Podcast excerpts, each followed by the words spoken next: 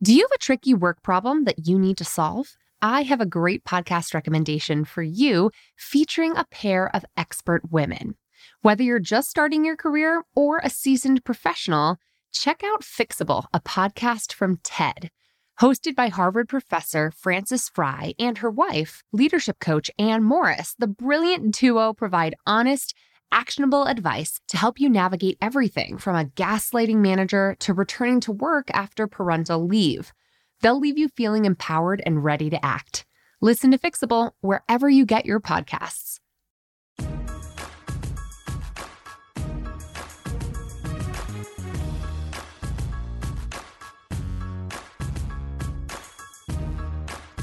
Hello and welcome to the Bossed Up Podcast, episode 160. I'm your host, Emilie Aries, the founder and CEO of Bossed Up. Today's conversation is with a fellow author and workplace strategist who I know you are all going to love. Her name is Erica Keswin, and she studies what it means to be human at work and specifically counsels organizations and consults organizations on how to bring their human to work.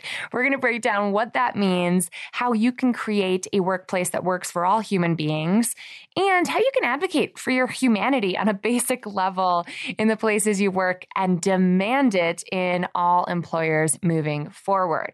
So stick around. This is a great conversation full of practical, instantly applicable tips and strategies for managing our smartphone addictions and making meetings less terrible and less frequent and less of a time suck and designing workplaces that aren't full of distraction of the human or technological variety. So stick around, you won't want to miss it.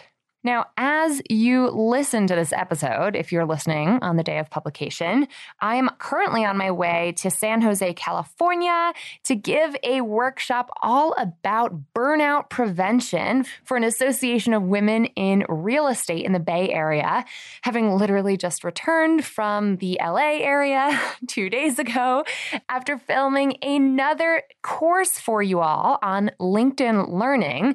And it reminded me that I want to share with y'all that my most recent course with LinkedIn Learning just came out, and it's all about managing career burnout. You'll learn the root causes of burnout, how to identify burnout symptoms and triggers, how to reframe helplessness, ask for help, and how to advocate for your own sustainable success. Check it out at the link in today's show notes and connect with me on LinkedIn while you're there. You can ask questions about the course in real time that I always take time to answer.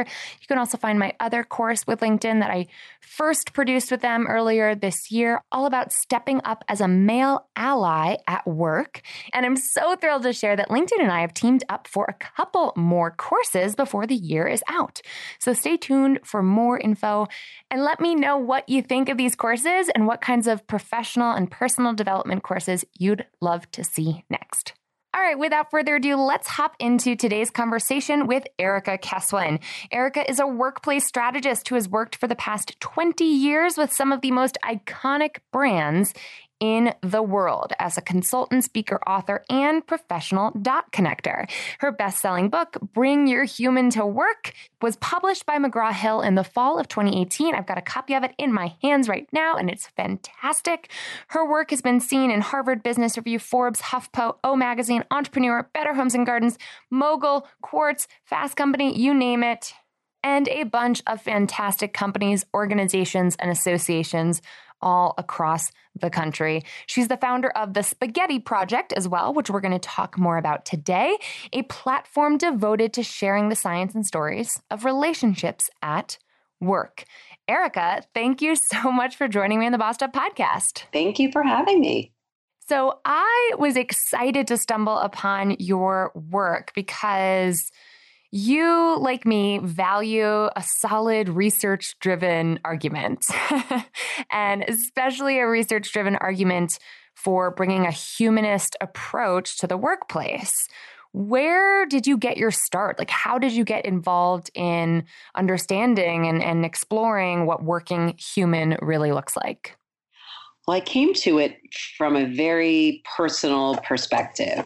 As a person, I've always been a connector. You know, if you ask people that have known me my whole life, from nursery school through business school through my professional life, and if you were to say to them, what is one word if you were to describe Erica, what's the first word that would come to mind? And I would say nine times out of 10, people would say the word connector.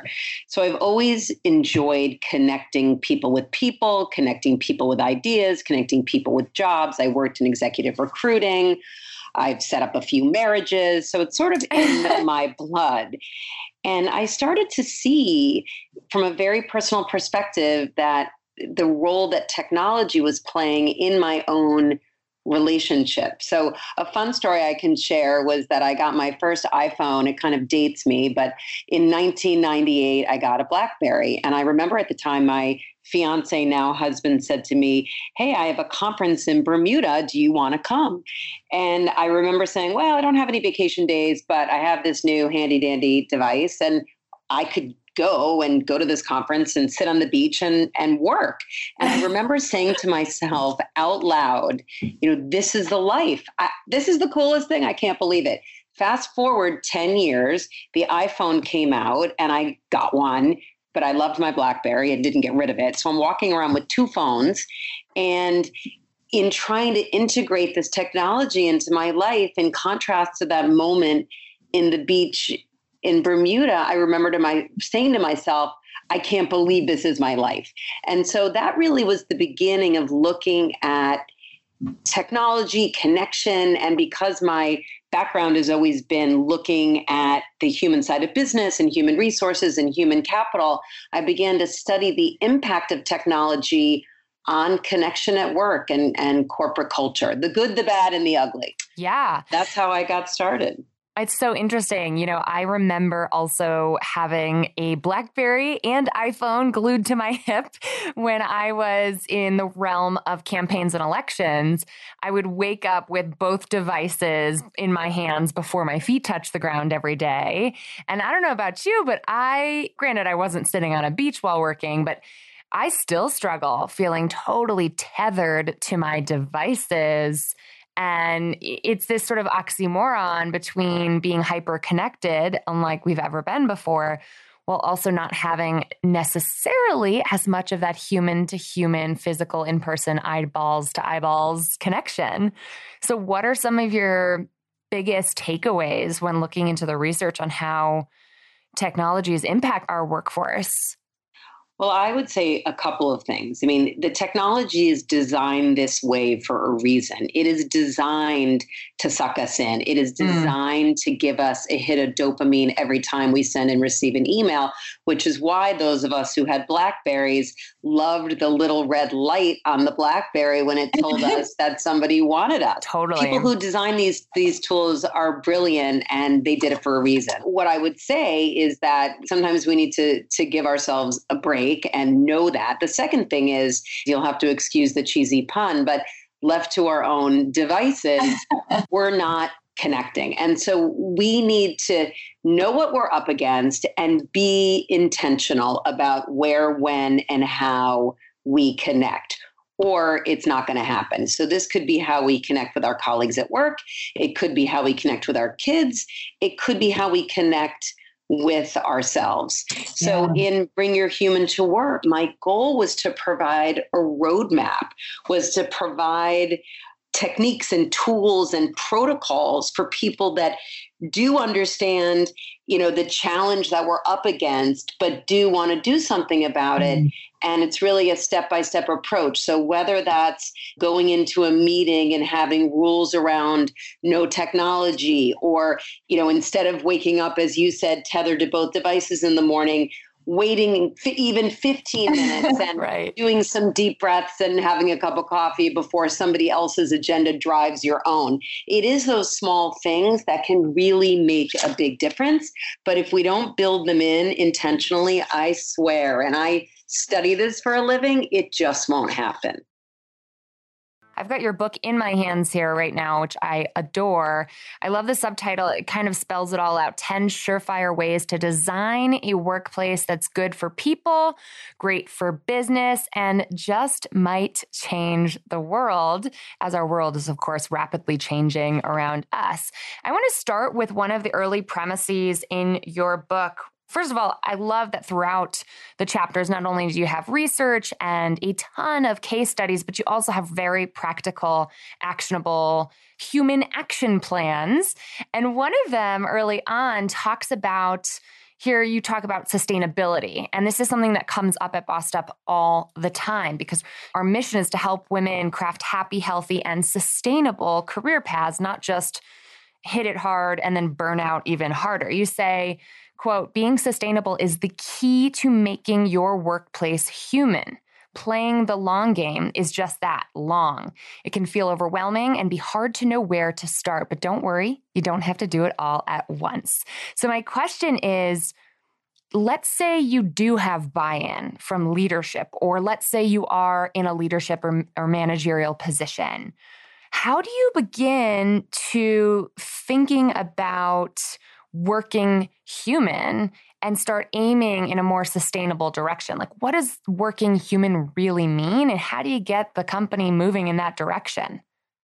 So, when I define working human, it's about honoring relationships mm. and it's about like looking at everything you do through that lens and again honoring relationships with colleagues with your boss with your customers and again with yourself and especially for women we tend to put ourselves last on the list. Right and it goes back to the adage you know you're on the airplane and you need to put the oxygen mask on yourself before you can put it on someone else mm-hmm. so when i think about the word human as it relates to st- sustainability i think about you know back in the day the farmers would go to work and when the sun went down they were done working even 20 years ago for the most part when we came home at the end of the day that could be five it could be seven o'clock at night but we were done and we had that time to focus on our kids, our families, our parents, our pets, our friends, ourselves. But now that the world of work, because of the technology, you know, has bled into our home life. And when we come home from work, in most cases, you know, people still check their phones. It's very hard to ever be off.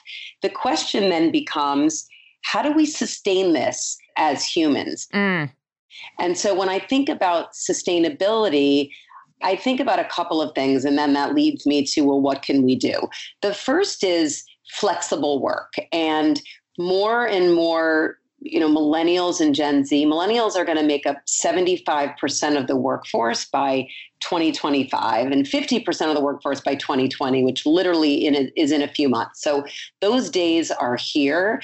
And one of the top three things that they want out of work is they want to work in a more flexible way. And I'm not saying everybody needs to work from home 100% of the time, nor do I think that that's the answer. Right. But I do believe that if you're in a position of leadership and you know that work, even if the managers tell their employees not to work after a certain time, people are just doing it. Again, we can't help ourselves.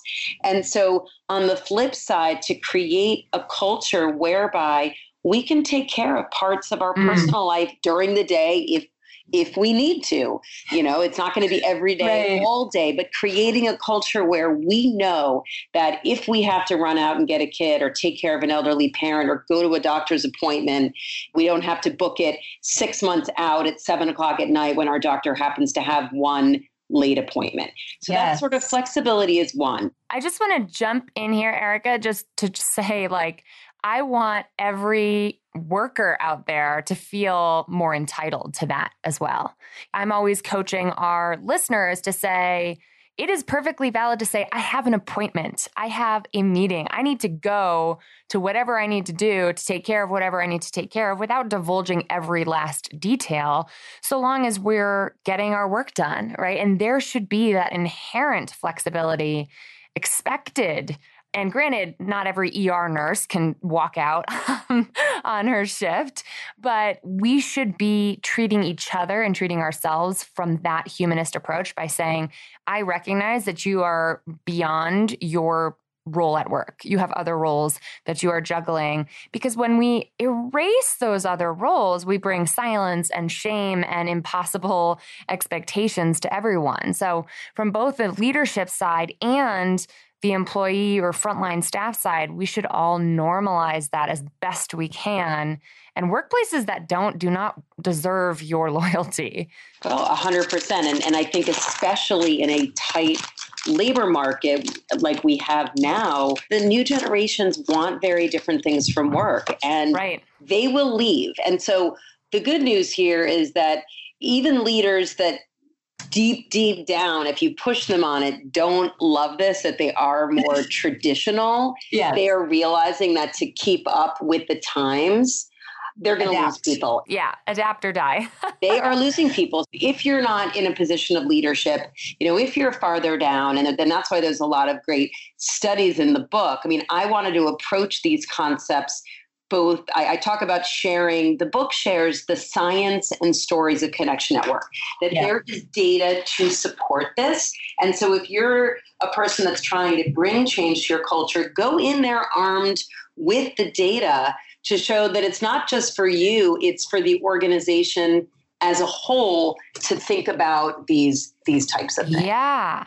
You know, one of the chapters in your book that really made that case was the one all about you write mind your meetings, honoring relationships with purpose, presence, and protocols. You touched upon this already, but I want to read one jaw dropping sentence in the opening of this chapter where you wrote Each year we waste an estimated $37 billion on unproductive meetings, with executives spending up to 23 hours of their work week in meetings a lot of organizations that have brought me in for trainings and workshops and keynotes their staff, when pressed to discuss some of the burnout triggers they're facing at work, often point to the fact that they have so many meetings that they don't have time to actually do their work. So, what can we do to address this problem and make meetings more human?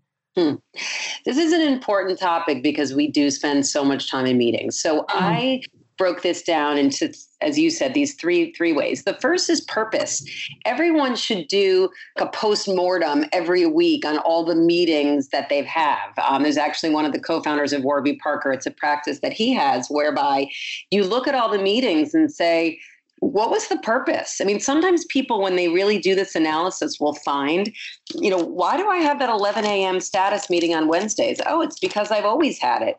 Do I still need to have it? Actually, not. But I've never taken the time to analyze it and then get rid of it. And it, it just becomes something that that you do almost blindly. So I have found that you can almost reduce the number of meetings by 20% if you just do an assessment of is there a purpose behind it. So that's right. that's the first part. The second part is presence. You know, we all know that physical presence and mental psychological presence are two very different things. And so the data shows that when you have a meeting, even if it's a coffee with two friends and there's a phone on the table, it reduces the depth and substance of the meeting. And we've all been in those meetings where we go around the circle and someone says, Hey, Erica, what did you think of such and such? And I say, Wait, what? which, which means I was basically yeah. texting under the table, which hurts productivity because everybody has to repeat themselves and hurts relationships. Somebody's presenting on something really important and it's just rude. So, thinking about technology and maybe having a basket or maybe letting people pull them out for the last 10 minutes. I also find that when you do that, the meetings are just more productive and, and faster. So, it really is a win win. And then finally, thinking about the last P are protocols and, and how can you you know learn from other people's meetings again to make them more impactful. One of my favorite stories in the book is a guy named Todd Yellin, who's the SVP of product strategy at Netflix. And he has one of his protocols or rules of the road is the no wallflowers rule that if you want to come to his meeting, first, he has no technology. Mm-hmm. Second, I mean, anybody could come. But he says you can't be a wallflower. You're not going to come and hang out and just listen. You have to do the pre reading and you have to engage and be an active participant. Otherwise, it's a waste of your time and a waste of our time. Yeah. One thing that comes up often when I discuss meetings and best practices, and I don't know if your research has come across any of this, but the difference in comfort level with introverts versus extroverts. Because on my little team here at Bossed Up, over the years, we've had quite a few introverts, and I am a super extroverted leader. And part of my managerial growth over the years has been recognizing and designing meetings that work also for introverts. And I can almost hear the introverts listening getting squeamish at the thought of those Netflix meetings being so performance and, and speech oriented. Because a lot of my introverts who work for me over the years need the time to digest an idea and then come prepared to present their counterpoint. So I, I wonder how can we design our meetings with a humanist approach, also knowing that personality differences play a role in, in what works best for your team. Yeah. So if you're a team leader and you're running a meeting and you have introverts, give them as much notice as you can. And right. so you're going to say on our Wednesday meeting, we are going to go around in the circle and everybody's going to share the answer to X, Y, or Z. So you give them as much of a heads up as you can. Have them speak earlier if you're going around. Mm. Um, the longer an extrovert waits to have his or her voice heard, it's actually harder to get up the guts to say something. Have them speak early and let them know they're going to speak and and no surprises. I mean, so interesting in Todd Yellin's meetings, they know that they have to participate. I'm not saying they're going to get called on. Sure, sure. But they've read the agenda, they've done the pre-work and they can then plan when and what they're going to say. Totally. They just know that they have to say something. So the more information y- you can help them know ahead of time, the, the better. I will also say that as a team leader, you know, why is this also important? I mean, we all talk about the importance of diversity and inclusion and you know diversity of race diversity of gender but also diversity of thought and mm. you can have the most diverse group in a room at a meeting but if you're only hearing from 3 of the 10 people you're not getting the diversity of ideas and there was actually a study done out of a hospital in an operating room. And in an operating room, you have high stress, high stakes situation. You have men, you have women, you have doctors, you have nurses, you have younger people, you have older people, you have all this stuff going on. And what the study found was that if there's a checklist of things that have to take place in that operating room before the surgery. Mm-hmm. And if mm-hmm. one of the things on that checklist is for everybody to go around and actually introduce themselves, Oof. mortality rates go down. Wow. And the reason is because there are a lot of introverts. And I think what 50% of the world is an introvert. Yeah. So there's a lot of them. I mean, you're not one, I'm not one, but I'm sure plenty of people listening are. Yeah. And if you if I'm the patient in that operating room and someone sees something, introvert or extrovert, I really hope that they have the guts to say something. Right. Everybody's had their voice heard early on. There is a much better chance that they will say something if they hear something. It's interesting, Erica, because it also underscores the premise behind so much of your work, which is relationships drive connection, drives decision making. And even establishing a rapport by just simply introducing yourself is a relationship that has been sparked, right? That enables connection, enables more trust, enables more collaboration. I also love the theme and, and reasoning and, and story behind your spaghetti project. Would you tell us a little bit about the spaghetti project? What is it? Where'd you get the idea? And how can our listeners learn more about it? Great. It's similar, it's along the lines of that example in the operating room where I believe, and I believed it on a human level and found a lot of science to back it up, was that that there is a correlation between connection and performance. And that's performance to us as individuals, but also collectively to our businesses. So when I was doing the research for Bring Your Human to Work, I came across a study out of Cornell University by a professor named Kevin Kniffin. And Kevin was getting his PhD in organizational psychology and was studying the difference in performance between teams. And what he found um, when he started his research was that well, first he had to pick, you know, who am I going to study to do this? And he decided to study firefighters because his dad was a firefighter and he grew up in firehouses and hanging out with the firefighters. And so the short version of what he found was that the firefighters who are the most dedicated to that long standing ritual of sitting around the table, connecting on a human level, building trust, those firefighters actually save more lives. And so there was this correlation between connection and performance. And so I started to interview firefighters. And when you read about them or watch television shows about firefighters, yeah. um, and some of your listeners may know that the you know, go to meal, the traditional meal, stereotypical meal for firefighters is spaghetti, spaghetti and meatballs.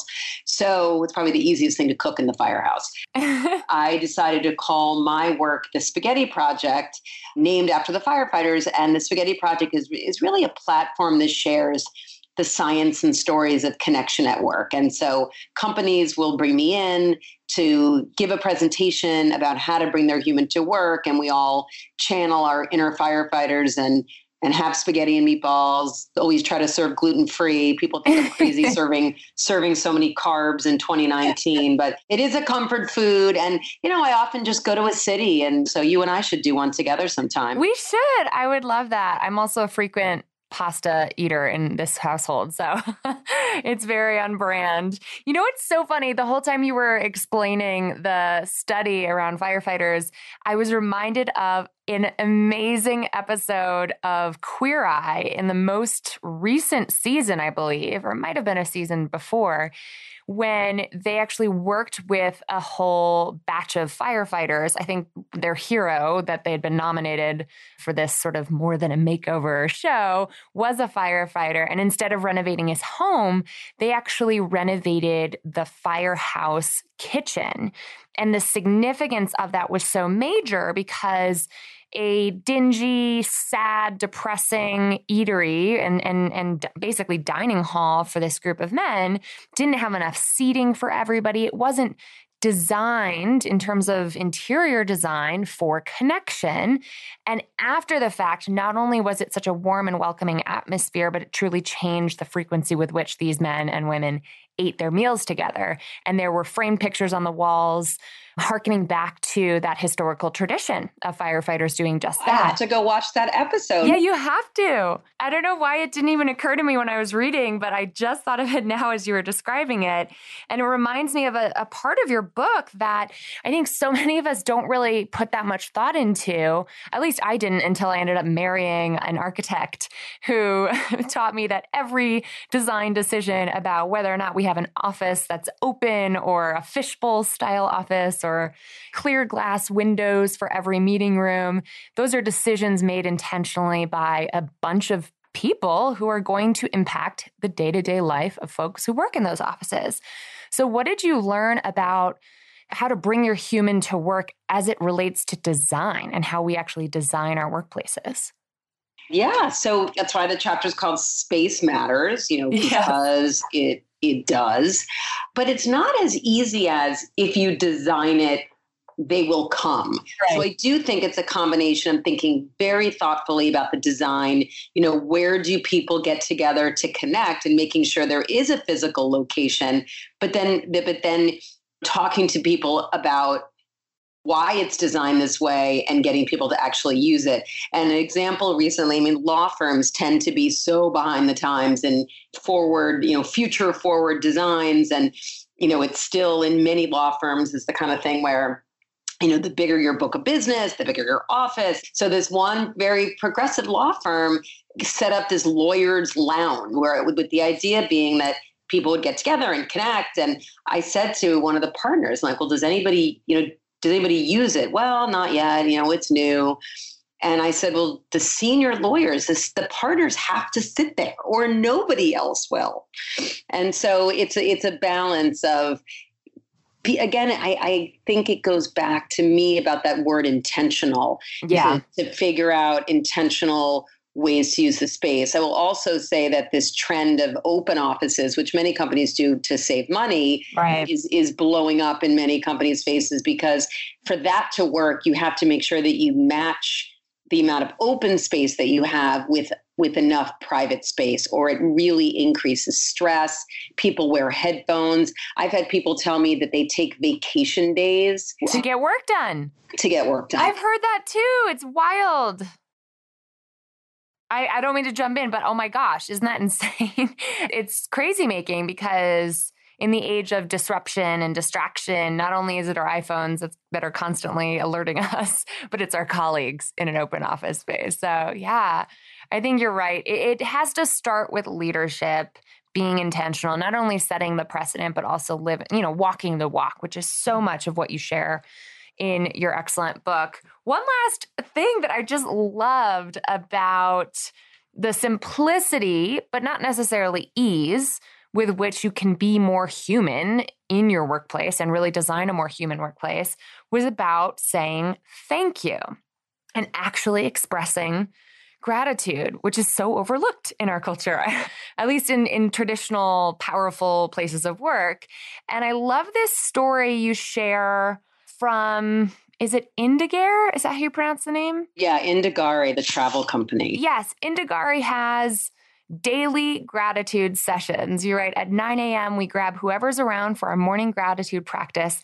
The folks at Indagare take turns around the room as each person is invited to offer one thing for which they are grateful and one wish of happiness to another person. And I just thought, what a delightful and simple practice, but one that I imagine would take a lot of intention to maintain.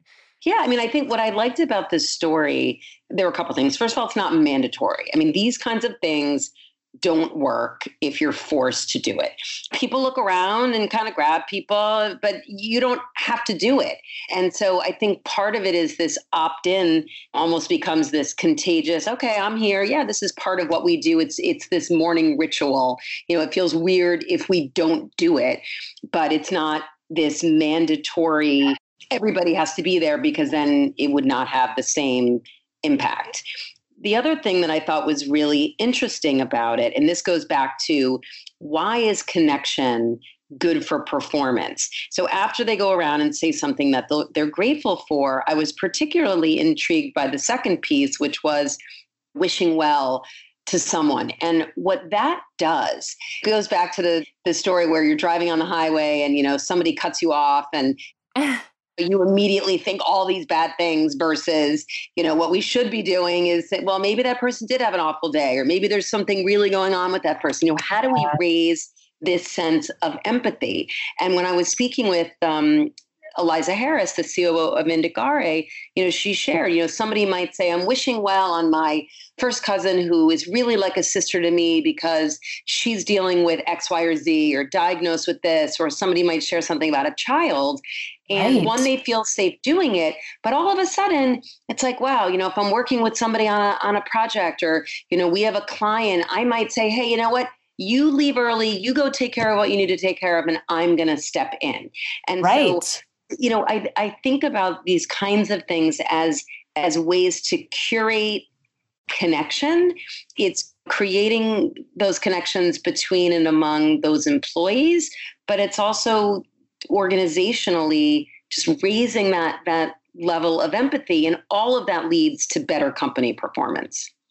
It's interesting. It's almost like by creating the protocol, you then enable humans to do what we can do best, which is turn those relationships into opportunities for expressing and showing empathy by caring for one another. Yeah. And without the protocol, without the tradition, without the structure, that might not have happened. That's a really good point. Well, Erica, this has been so wonderful. Tell our listeners what you are focused on now or what's what's on the docket for what's next for you. So I'm writing a new book on company rituals. Awesome. Actually, I haven't even told people publicly, but I'll, I'll, I'll tell everybody here. It is called, it is going to be called Rituals Roadmap. And the subtitle, which I'm really excited about, is called The Human Way to Transform Everyday Routines into Workplace Magic. And I do think ah! that there is a magical element to these rituals, just like the one we were talking about at, at Indagare. So I'm actively interviewing companies, and if anybody hears this, feel free to reach out, share your own, you know, personal rituals, company rituals. I'm all ears and really loving this deep dive on how rituals are good for people and good for business. That's fantastic. I can see this whole like made for Instagram community of my like crystal loving babes and positive psychology peeps alike just jumping on that topic. So congratulations and thank you for sharing it here first. You heard it here first, folks. You got to keep an eye on Erica Keswin and her next book. Erica, thank you so much for joining me today. You're welcome. Actually, I would love to add one last quick thing. Yeah. You can find me on my website, which is just my name, ericakeswin.com. You know, one of my personal goals, I have twin teenage girls who are 16 and a 14 year old son. And so one of my goals is to um, try to get more Instagram followers than they have. So what I often offer people on podcasts that if they, it's just my name, Erica Keswin, follow me on Instagram, tag you, tag me, tell us something that you enjoyed about the conversation today, and I will raffle off a couple free books and send them to people. To connect further with Erica, head to Erica Keswin. That's K E S W I N dot com to learn more. And I have to share that Erica has generously offered a really fantastic opportunity to win a free signed copy of her book. And guess what? I'm matching her offer. So, for three lucky listeners who enjoyed today's interview, take a screenshot or a photo of yourself listening to today's episode, tag Erica Keswin on Instagram and myself at bossedup.org or Emilie Aries, and tell us what are the biggest takeaways that you got out of today's interview? What are some of your reactions, responses, thoughts, questions, insights that you gleaned from today's conversation? If you tag us on Instagram, where Erica is trying to show up her twin teenage daughters by having more followers than them, Erica and I will choose three lucky listeners who share their responses in the next week on Instagram, and we'll send you a free signed copy of both of our books. So get on over to Instagram to enter this giveaway right now. Now it's time for today's Boss Move Moment of the Week. Hi, Emilie. This is Sarah calling from Ontario, Canada. I've called in before actually with a boss move last November. This is my update boss move. I called in previously with a career, career transition that I had quit my current job and started at a new company that I was hoping would be a better experience for me and my career. But thanks to listening to your podcast absolutely regularly since you started it, I've listened to every single episode. I've honestly been given the confidence and I'm about halfway through your book as well. I was just able to see the warning signs and of a toxic work environment as well as burnout in myself and just the way that the company runs. And thanks to the information that you've always provided, like on a regular basis in my life, it's helped me in my career growth. I'm only three years into my career, three and a half, but you've given me the confidence to know what I am worth and what I deserve in a job. So I actually gave my notice at the current company I'm at yesterday and I am starting back at my old job in two weeks. And then today my manager reached out to me uh, multiple times to try to get me to stay and to try to like express their gratitude and try to convince me to stay and ask me what they can do and try to offer me more money and tried to do a lot of backpedaling. But thankfully I already knew my worth. I know that I don't really like where the company is headed. I I can look at seniors and their roles and know that they're not right for me and where I want to be and there's no work life balance, et cetera, et cetera. So making another career transition and I would just like to thank you again for your uh, third party coaching and mentoring through the different outlets that you have. Yes, boss, we are cheering you on and so proud of you. Congratulations. And thanks for calling in your boss move because you never know who you're inspiring to do the same when you brag on your bad self. If you've got a career conundrum or a boss move to share, give our Bossed Up podcast hotline a ring right now at 910 668 BOSS That's 2677. And now I'm headed off to San Jose for the day, then back to Denver tomorrow night for one day where I will be hosting a fun free meetup with Lady Killers Denver on Thursday, September 26th. Check it out if you are a Coloradan listening to this. It's going to be a really fun event. We have tons of people already registered. I'll drop a link to join us in the show notes today. Then the next day, Friday, I'm back to DC because I just can't stand still this time of year. We are gearing up for this weekend's Bossed Up Boot Camp. There are still a handful of tickets available. It's the best thing I do. It's the weekend workshop designed for women navigating career transition who want to level up across work, love, and wellness all in one weekend. So register now to join me in DC this weekend. Or if you can't make it happen this weekend, I will be seeing lots of you in LA for our final boot camp of the year on November 16 and 17. Until next time, keep bossing in pursuit of your purpose. Keep tagging us on Instagram. We'll continue the conversation there or at the corresponding blog post of today's episode, bossedup.org slash episode 160. And let's lift as we climb.